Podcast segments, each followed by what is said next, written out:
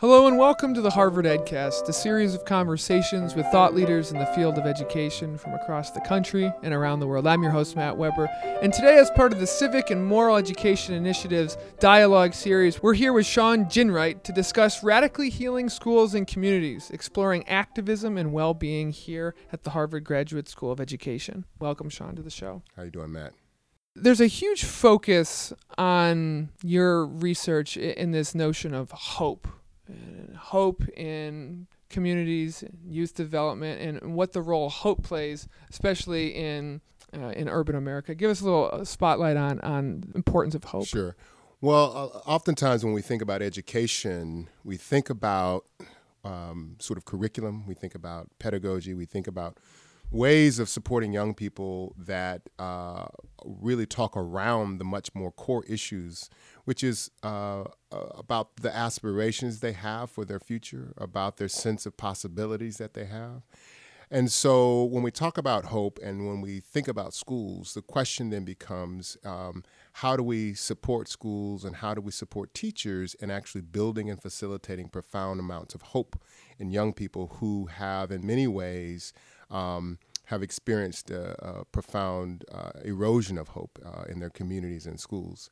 And so my work is really about trying to understand both the the things in neighborhoods and communities that damage and threaten the capacity of young people to hope. But I'm also interested in, particularly in the new book, Soul Rebels, in is how schools and community organizations are supporting and creating these really amazing opportunities uh, that build hope among young people. So, give us a little taste of what that is, both the, the positive and the negative. What is taking away hope? Give us a snapshot, a case study, an example. Sure, sure. So, you know, one of the th- one of the things that uh, that I look at is the emergence, uh, the pervasiveness of violence in, in communities, right? You can go to any chocolate city in the United States and ask a young person to raise their hand about if they've lost or if they're familiar with someone who's been impacted by violence.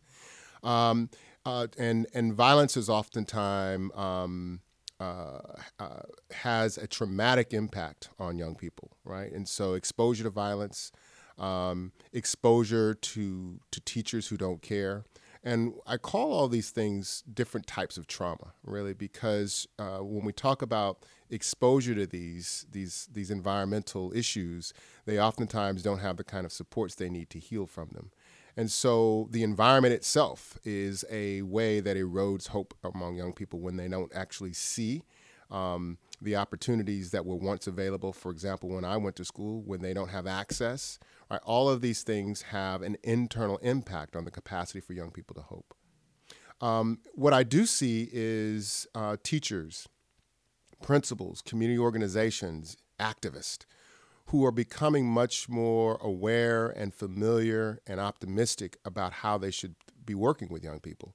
So, activists in Bayview Hunters Point in San Francisco who one of the small a small neighborhood in San Francisco that occupies the most amount of violence. We have activists who are organizing to create healing centers throughout this throughout the neighborhood. Um, in classrooms, we see young we see teachers and principals using things like contemplative practices.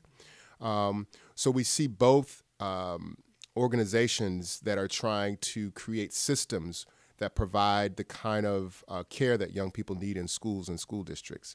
And so, uh, this process I call radical healing. And radical healing is both transforming the systems uh, that shape young people's lives, but also uh, healing the young people who are impacted by those systems. Seems like radical healing is something that, you know, it, it makes complete sense. What's preventing this from being more scaled up? What's preventing this from being scaffolded into all communities across the country? Is it funding? Is it uh, community organizers or teachers not knowing how to have these conversations? Uh, and then how can you and how can Soul Rebels kind of look to fill in those gaps? Right. So so one of the the goals of the book Soul Rebels is really to highlight and lift up what is possible. So we can look in neighborhoods and look in schools to understand how they're fostering hope and, and the consequences of hope in young people's lives. So, so one way is to sort of create a platform where people can understand both the structural issues that erode hope, but also the the the, the ways and the, and practices that people are using to support it.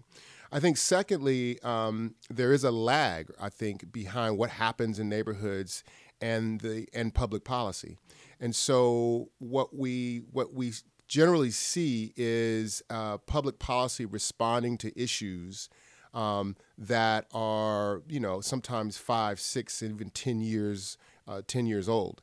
And so we're talking about public policy largely around access, right? Access to better quality schools, access to better quality teachers. Um, and right now, in, in the state of California, for example, there's a much more robust conversation about how to have how young people can have access to to um, to activism and access to healing and well-being and and so you have organizations that are that are um, pushing the school district, uh, organizing the school district to create these kind of healing centers. One example of that is restorative justice. Um, that's that uh, people becoming more and more familiar with, right? And so I think that there are there's a there's uh, at least in California there's a growing understanding about the convergence of systems change and healing at the same time, and I'm hoping that the country begins to understand that convergence as well. Yeah, and we're an education podcast here, and sometimes people don't necessarily make that connection between the intellect and then the heart and the soul, and it seems like this this notion of radical healing kind of combines it all and packages it quite nicely. Yeah, yeah. I mean, what what radical healing says essentially is that we have to understand the structural issues, you know, poor quality schools, presence of violence, exposure to trauma.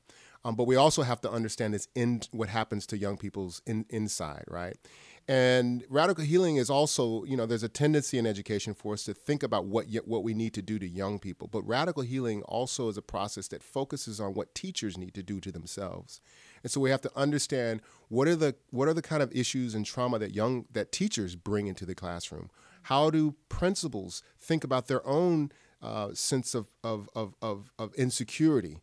And how does that lend itself to a healthy, vibrant school environment?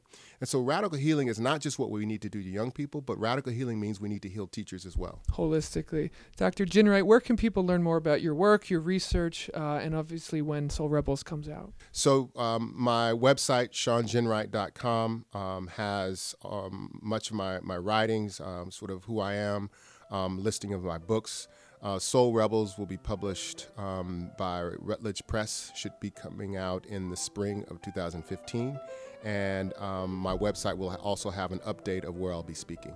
Mark your calendars. Spring 2015, the Civic and Moral Education Initiative proudly brings in Shawn Ginwright today, Dr. Shawn Ginwright, exploring activism and well being through radical healing schools and communities. Thanks for being on the EdCast. All right, thank you. This has been the Harvard EdCast, a production of the Harvard Graduate School of Education. I'm your host, Matt Weber. Thank you kindly for listening. The Harvard Graduate School of Education, working at the nexus of practice, policy, and research.